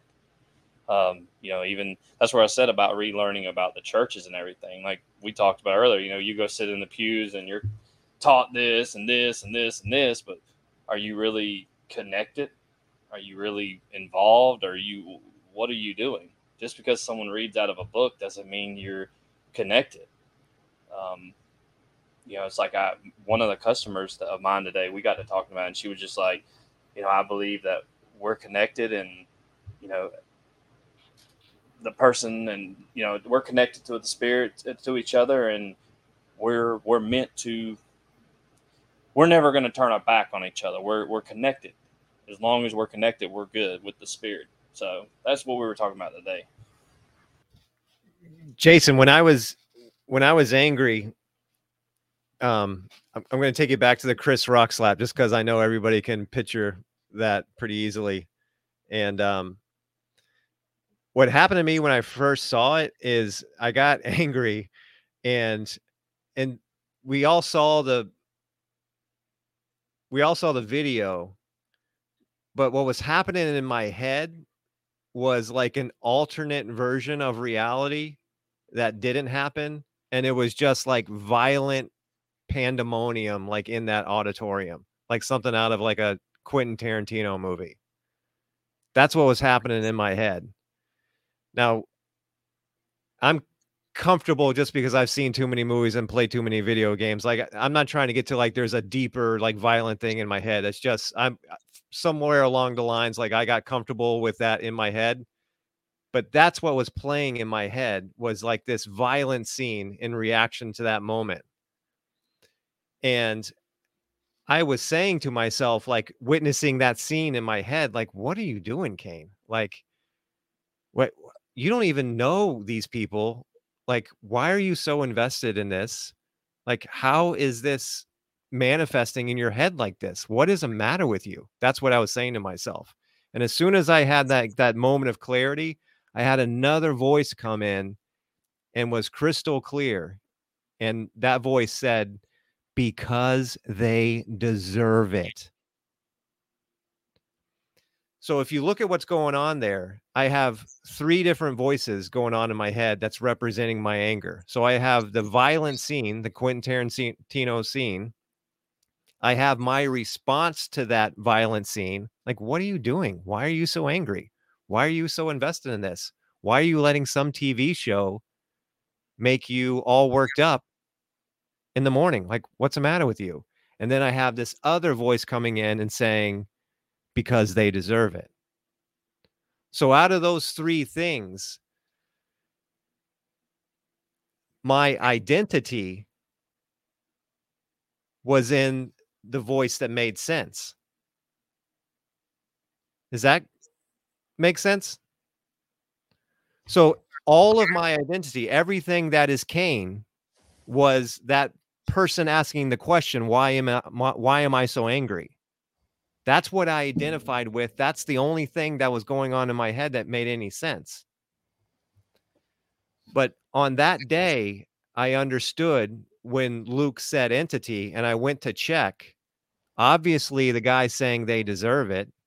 Obviously, the mental image of the violent scene. But the one that changed everything was jo- dropping that guy that made sense because he was part of the problem too. That's the tricky part about like the whole reveal is a lot of what we do is and I can tell just by listening to you you spend a lot of time building yourself of character and there's actually a lot to be proud of there because you've built yourself into a good person. Even coming from a, a space of adversity and a childhood of adversity, you've constructed this good person and you've built this character. And there's nothing to be ashamed of there. There's that that's a, an entirely positive process. Your only problem is through that process your identity gets constructed in that character. And the problem is you also have pride in it. You recognize you're a good person. You've recognized you've done the things to put yourself in a good position in life. You've done all that. You deserve all the credit. You deserve to have pride in that. But there's something about that pride and that character that clings on to identity very, very strongly. And part of the process is dropping all that character as well. And I don't know how to do it. All I know how to do is kind of explain it. And it's something that has to happen inside you and inside anybody else looking to further down the spiritual path.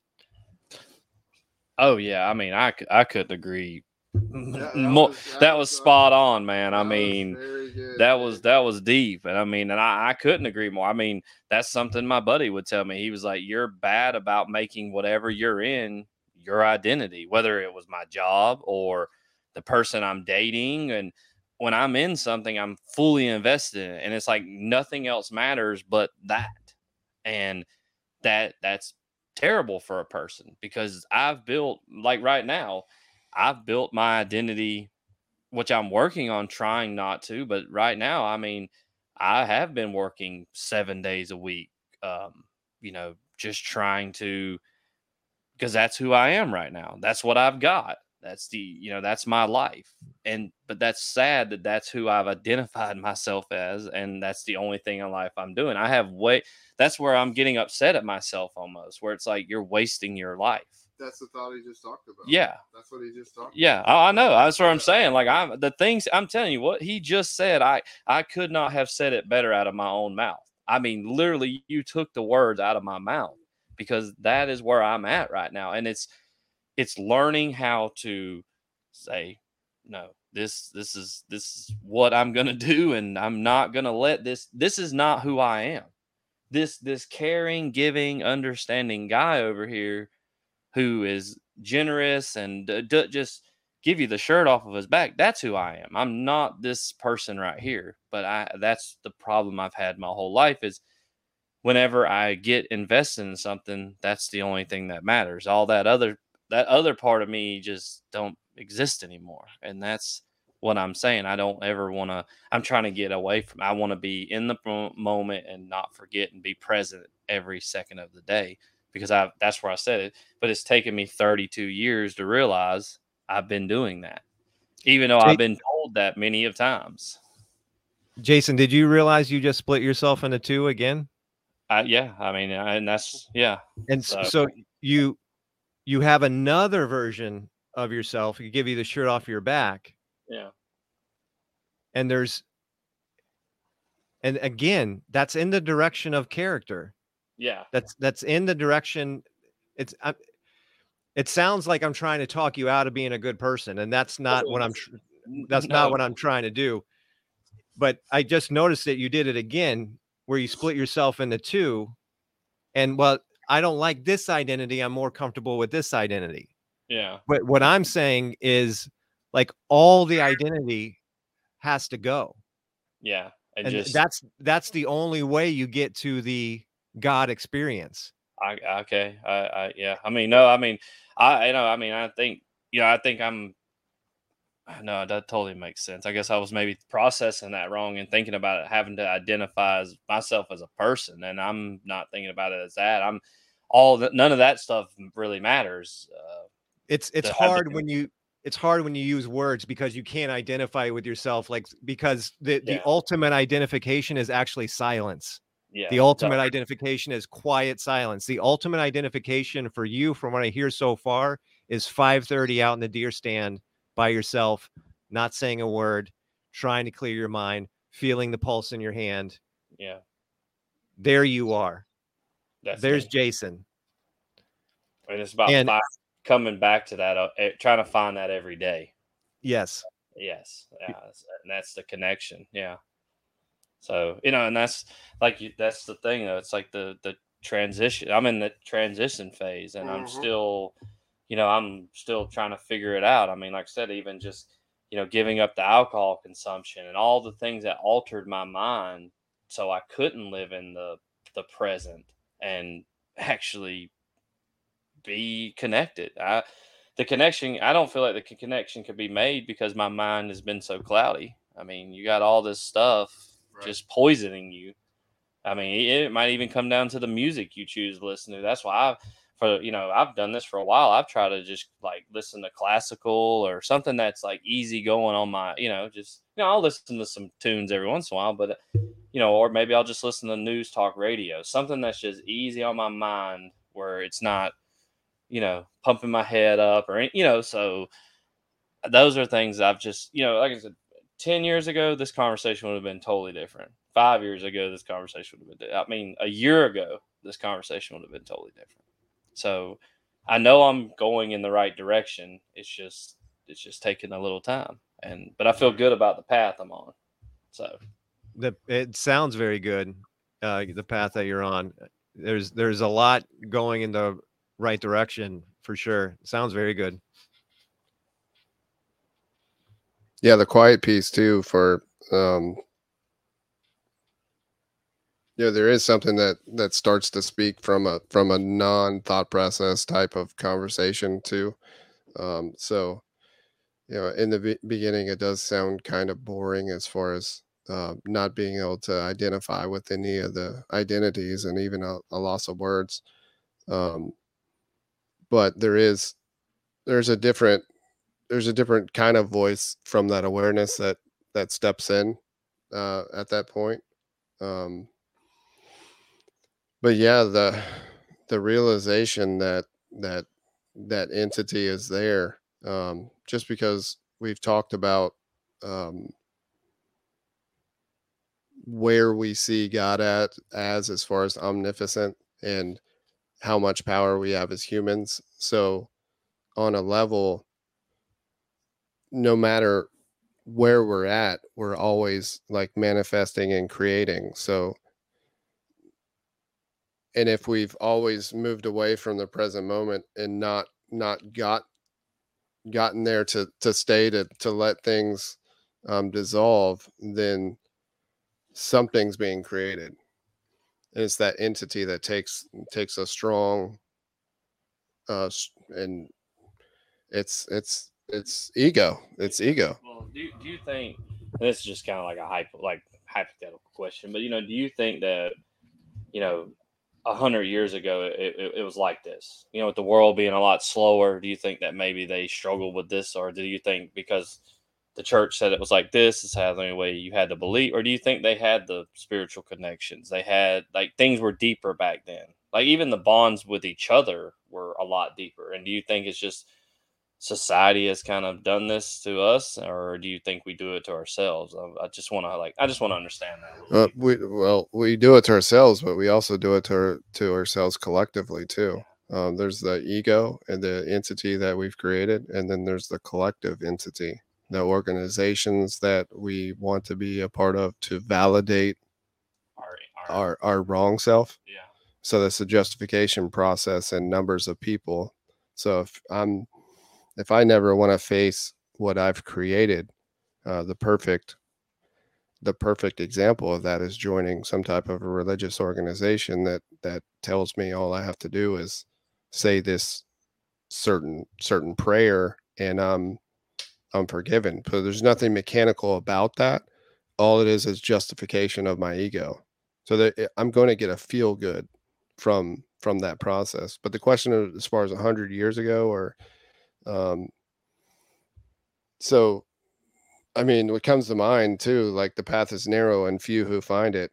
That resonates with me all the time because there's been many of people over the years going all the way back that have found something profound and and have, have tapped into what we call like omnipotence or God or the present moment. Most people miss it because of culture uh, and what we're taught. Yeah, basically how you're raised, and um, uh, I don't know what the percentage is, but there's so many people that die have never lived, and what that means is they've died having never died here to experience life because he he'll tell you himself like he never really understood what a tree was until three months ago literally because the way he looked at things from thought process and the way that say Eckhart Tolle explains it is when you look at a tree in ego or thought process, you don't you label it right away and you don't even understand what's right in front of you. You can you may even say that's a pretty tree or that's a pretty flower. After an awakening and you apply no will, like you're effortlessly having gratitude towards a tree and you're not even you don't even know why you just see a tree and you're like man that tree is alive and i'm somehow grateful for that tree. It's a very and as soon as you are the tree's grateful for you back. Yeah so it's a, it's a constant commune but everyone in a thought process misses every moment. It's it's a participatory universe, I guess, after awakening. And and and I'm not you know, I'm not illuminating like um I mean that with all sincerity when I say it's a participatory universe. Yeah, no, I get what you're saying. Completely, because when you start to apply the present moment to um to everything that's around you, you almost have an aura and you start affecting um people in a different way and you see things differently. Mm-hmm. Yeah, I mean, no, I mean that that totally makes sense. I mean, uh, I think I, what I was thinking while you were talking about that was I think when you're not living in the present moment, everything around you, like you said, you might acknowledge it, but you just like, yeah, whatever. You know, it's it's not. It's almost like it doesn't even matter. Like it doesn't matter to you because it's like you know, I, I guess because in your own mind, nothing really matters. But like you said, your ego or the other things that drive you.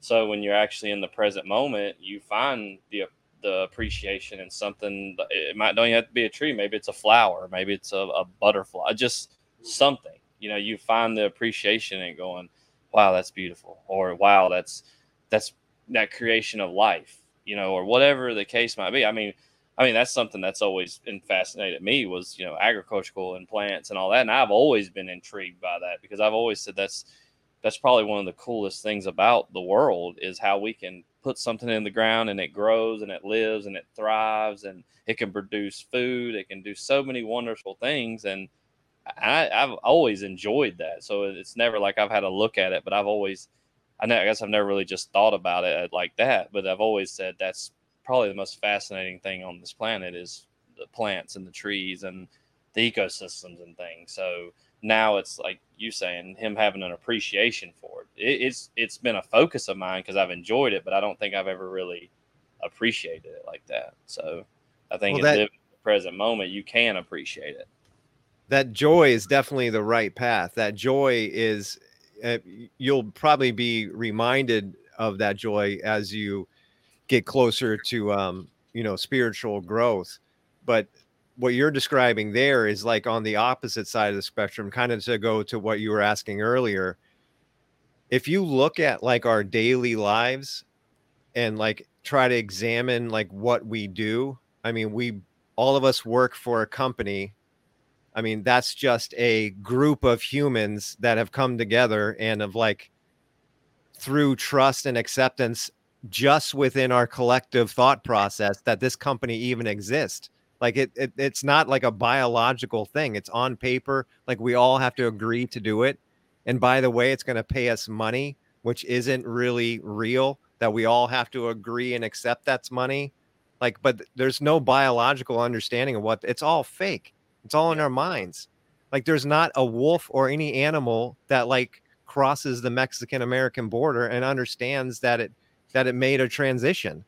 You can say you're worked up about Chinese human rights, but there's no such thing as China, and there's no such thing as human rights. You can't explain human rights to the bear that's about to eat you.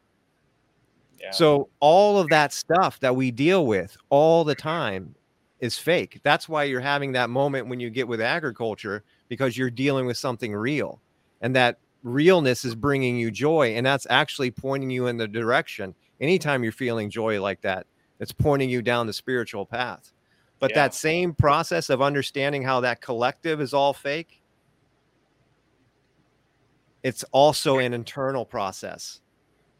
That yeah. internal process is the same exact thing. So if you can conceptually understand one, then you're on the right track of understanding how that internal process of you building your own character is just as suspect as that collective process of building our society. Yeah, no, I no, I love that, and I totally agree. I mean, that's you know, I I don't would agree with everything that society says. I don't believe that you know, even with man making a you know, because man says this, this is what we have to do. That's it's not real. That's like you said, it's fake. Uh, because yeah. the present moment, you know, it really doesn't matter. But that's what we're taught, and that's that's where I said the other day. I just feel like there has to be more to life than, right. than what we do. Um, and that's I love how you explain that because uh, the bear analogy was the best to me. Like the bear doesn't give a crap what you got, you know, yeah. you know. Uh, so all these things are just figments of our imagination that we've made up, and we've created. I would say we've created our own demons almost, um, or the entity. We've created that entity that's in that's us. It. So, it. Uh, it we've we've almost become our own worst friend. You know, our, our own enemy in a in a sense. So, um, that's where I, like you said that's that's the things that i'm coming to light on and thinking and trying to wrap my head around all this because these are things that i've been told by you know uh, my buddy, and I, I can tell you, if I went to him and said he had a spiritual awakening, he'd probably he'd probably be like, I don't know what you're talking about. But he is a deep person. Like he he could come do this and have a he'd probably be deeper than me on things. Like he is a deep person. I could get on the phone with him and we could spend hours. I mean, I mean, we've been on the phone four or five hours sometimes. We're just talking about it, like just like this. And Mm-hmm. um, he's always told me these things that we're talking about right now. And uh, you know, being a young man, you know, not not you know not paying attention, whatever you the case might have been. But all this stuff that he and you guys are saying is just like clicking, clicking, clicking. I've been feeling all these things. Like I said earlier, you just kind of took the words right out of my mouth. It's like, man, I just really thought about that the other day, and then you bring it up now. So it's like, yeah, it's all making sense now. So Timing. yeah, timing is um, timing is everything even down to timing like just the fact that we're doing this podcast now and and what was it three weeks ago you started drinking water yes, but see even even that is weird timing because to make that transition to water from soda going into uh, that's that's a lot of it because that's clarity in itself yeah, because sugar like especially that amount of sugar um, can really drum down the senses um, and make it so difficult to even be able to focus to to see that present moment but the fact that because we didn't even talk three weeks ago the, the fact that you changed that liquid diet is huge for now yeah. because you have to have that it's it's almost like alcohol or or anything else like it it and i would say i mean soda especially the level that you were drinking it's got it it affects the brain negatively as far as moods and Oh, yeah. and everything oh, oh, you know, I mean, I, I didn't just quit drinking soda. I mean, yeah, I mean, you know, the other day when we went golfing, I had, you know, that's like, I have a beer. Okay, cool. But, you know, I like today at my customers, I sat there and was working and I just sat there and was drinking cups of water. And she would just steady. I mean, I probably drank about six or seven cups. Well, I mean, I was almost envisioning them as like beer, just, you know, like kicking the cup back, you know but it's like i'm having just as much fun i'm enjoying myself and it's like use but that was me using alcohol and those things as like like to fill that void or whatever the case might have been i was using it as that crutch or to help drown those you know drown the brain to keep the connection down. Maybe it was that entity in me pulling me to it telling me to keep doing this you know or if you don't use that you're going to think about all these things and, and controlling me. So now it's like i'm not do using that and and it has no control over me. I'm just i'm okay. Like and i'll tell you i hate water. When i say hate i mean capital so for me to pick up a water bottle and actually i mean i literally reached down in one of my manager's office and picked the water i threw the coke that i just bought in the trash can and picked that water up and tasted it and i was like that's the best thing i've ever drank in my life and i hate water Yeah. but now i just crave it Wow. and so it's like I know it's like that maybe one of those entities is gone to help me get rid of all those toxins so I can keep my mind clear and can like I'm I'm I know I'm on the right road. I mean, do you trip and fumble sometimes? Yes, but the I tell you, the last 3 weeks have been probably the best 3 weeks of my life because I'm finally living and not blinded, not in a fog. I'm living like I said, there's still little hiccups, but that's gonna happen. Um, Absolutely. but I, I've never felt better. Like controlling my mind, even the pain in my body. My neck used to hurt so bad, my feet, my e- knees from years of working and stuff like that.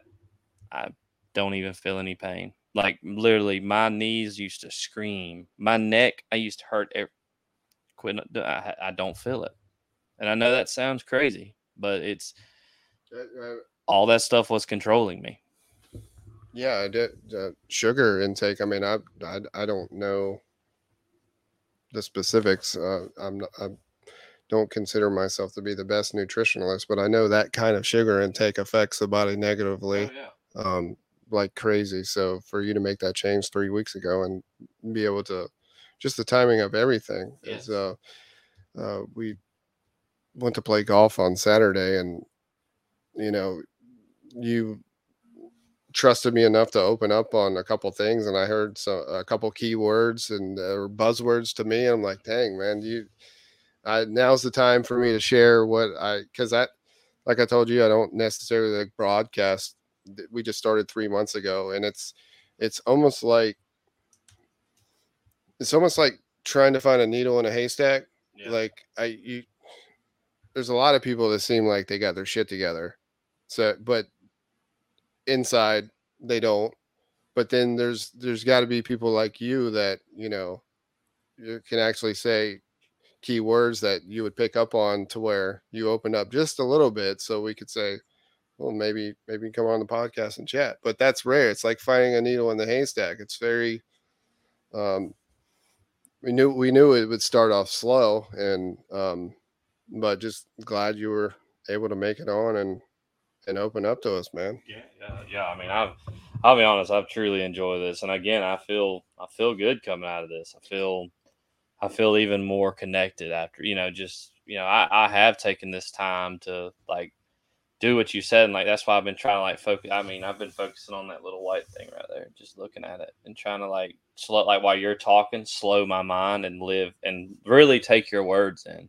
Just think about it just and so i'm trying to con- learn that mind control so i i can continue down this road and i like i said i feel like it's any moment everything's just finally going to click um the deck of cards is coming down. it is and i love it. I mean um, this is uh this is a, a great i mean what y'all are doing is trying to aware people like like me i mean like i said society has taught us and shown us and all these things and we've got all wrapped up in it and i think it's time we all start really focusing on ourselves in this time because you know the way the world goes every day you never know what's happening. So it's it's time to live in this present. It's time to live in this moment and and have control over your own body and mind and actually like you said live here. Don't just die here. Live here and enjoy it and embrace it. Yeah your uh, sincerity is epic jason it rings through pretty uh, hardcore it's uh, really warm to listen to um, i'll tell you a real quick story what um, it's an Osho story, but uh, I, I think it kind of relates here. But uh, Osho's from know, India. You know, you know, who Osho is? Uh-uh. He doesn't know who Osho is. Yeah, so. it it doesn't matter.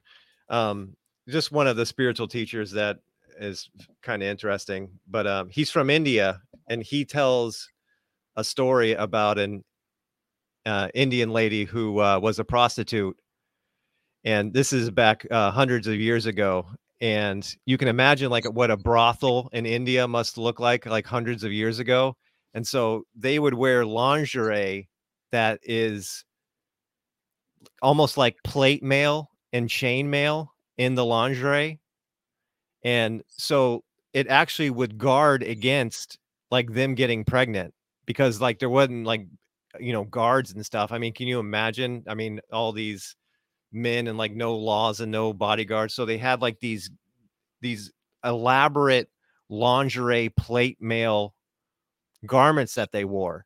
And the guys would try to like wrestle these things off the ladies and they couldn't ever pull these things off the ladies. Like you would pull at this end of it and it would tighten up on this end like it was a Chinese finger trap. And however you would pull on it on one side and you would think you're getting it loose, but it would just be tightening up on the other side.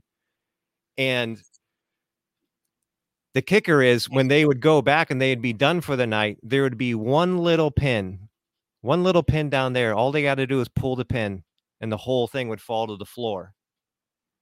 And they would be exposed and completely naked. And that's the metaphor for what's going on inside. I don't know why or I don't know how, but uh, I'm always preaching that there's a mechanical process. It's just like that.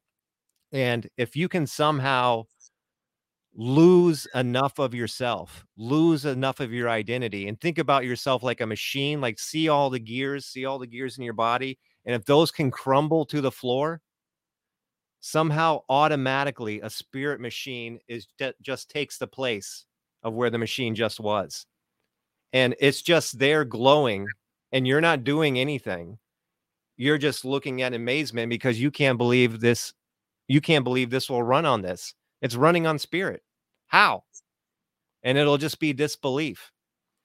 And uh, i think that's our message is you're you're so much on the right track and my only criticism would be you're you're reaching so hard forward and i would also just in addition to that make sure you're take, taking the time to try to lose that ego lose that identity break through that stuff because as that stuff can start to fall that's actually what's going to pull the pin and bring you the moment. It's not something that you can like wrestle in on your own. It's actually like a giving in and letting it drop. So it is kind of like that chinese finger trap like you can't really pull on it too hard like you got to kind of let them both come together and then you can get your hands free Yeah, I would, I would, I would watch V for Vendetta again. As he gave me that as a homework project, but and it's it came out a while ago, so you probably saw it. Uh, I know you don't remember it that well, but after this conversation and you watch it again, it's about uh, a forced awakening Yeah. where that this um the main character V um, had his sidekick, and it was one of the most beautiful things. I mean, even to the point where you watched how the only way that this woman was going to wake up was how he did it. But it's something, it's just something for you to watch, and we can talk about it um, maybe in the future. But yeah, that was a it was a great one to watch, man. I've never seen. I, when you said Force Awakening, I'm thinking, okay, I'm going to see how Hollywood made that happen. yes exactly and and I don't understand. I, I don't understand how. Like the only explanation is those brothers that wrote and created the Matrix yeah have experienced uh, a spiritual awakening like you or me. Like it that- sure seems like it there's the only way you can explain it because the first thing that she wanted to go was outside and he and he knew that she was wanting to go outside I the like the that- part right before that too, where he's like, "This is the biggest moment of your life. Be with me right here, right now." He like, Yeah. he like Right. talked her into it. I had that last second. It was crazy. but Yeah. the the raindrop when the the way that they uh filmed that Yes. how do they know how to film it like that i mean Yeah. because even the raindrop after you know your first two weeks this man in that two weeks knowing him i i'm i know him before but this man driving a ups truck had pulled over and looked at a spider on his windshield for like 30 minutes like he had never seen a spider before hmm. like it and and and Eckhart Tolle's one that had an awakening like he did. So it's something for you to maybe look at him too, just as far because he sat on a park bench for two years. Not all of us can do that because we have responsibilities. I don't know. Uh, I don't know if he did that after work, but he had an awakening. But if you'd ask Kane, all he wanted to do was sit on a park bench. And if he could have sat on a park bench for two years, he probably would have done it because every the birds, everything, it's it's everything has meaning because the thought process are not in the way. Everything is everything is down, and there's no will, and no will is like some kind of beautiful thing somehow. And gratitude is effortless, and um, joy is effortless, and, and and the trying is over. It's one of the most beautiful things that uh, he w- that two weeks for him after what I had gone through, you know, 20 years ago. It just it put me into like a, a spiritual awakening just just from his presence. It was it was cool. You'd you'd have to um, you would have to have known him before. Yeah. I For was a big jerk. I, I'd have to say, um, I'd have to say, in my early early twenties, I was not a, a pleasant person.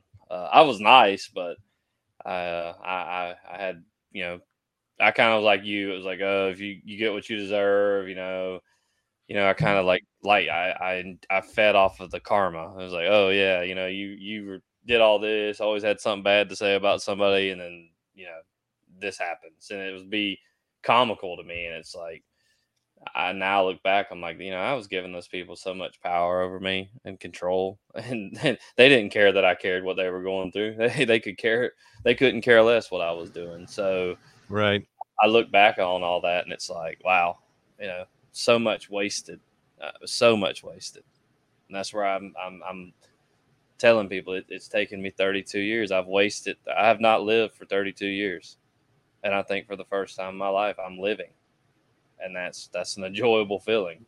Yeah, for sure. Don't beat yourself up too hard, though. I mean, no, some people never find this. Yeah, I mean the almost everything, every almost everyone in the early part of their life enjoy enjoys the form, and it's like a natural pro- progression into more spiritual. So, I mean, I don't it's definitely more on a, a natural level. I get the fact that you that thought process was come up like what a waste for but I, I mean I would I would I would be easy on yourself for sure.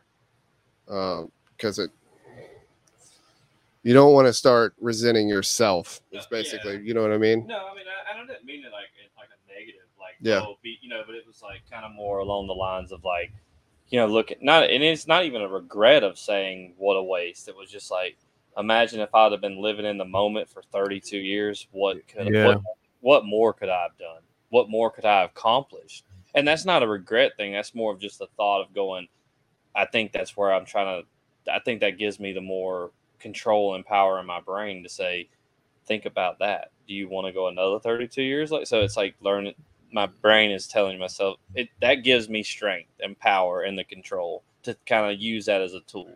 So I don't know if that really makes sense, but you know, it's just oh, it does. It, using the things to help control and, and live in the present moment, and that's fine. That's something I'm finding is working. Um, and I, and I've tried to do that every day this week, and I feel like I've been very successful. I mean, even though you told me about this on Saturday, I really haven't. I have not really thought. Of, I thought about it a little bit on Saturday, but I kind of left it there. And then I thought about it today because it was today and I didn't really think about it. I just kind of was like, I was excited about it. And I was like, I'm not gonna let I'm not gonna let it control my day. I'm not gonna sit here and just think about it constantly. What am I gonna talk about? What am I gonna say? What are they gonna think about me? Am I gonna make a fool of? But I learned that's that six months ago. I, that's all I would have done the whole day was worried about how tonight would. so I learned to control that and today I was just focused on what I had to do to get here. And now I'm here and I'm living in this moment and I'm, and I'm happy and I'm excited. So that was, that to me felt like a good, uh, a huge stepping stone for me because I know the old me would have, I would have, you telling me on Saturday, I would have drove myself crazy to today, worried about this. Right. So now I'm knowing that's that, that anxiety, worried about the future. Yeah. Yeah. So now I, I might not live all the way in the present. I'm still might bounce a little bit, but I'm I'm learn I'm I'm slowly making the distance my brain goes, whether it's in the past or in the future, that that's getting slow, smaller and smaller and smaller to the point where it's like I'm only going to live for this moment. That's where I'm at now. So it's beautiful. Very good. You want to wrap it up, sir? Yeah, sounds good. Sounds good. I uh, appreciate you being here, man.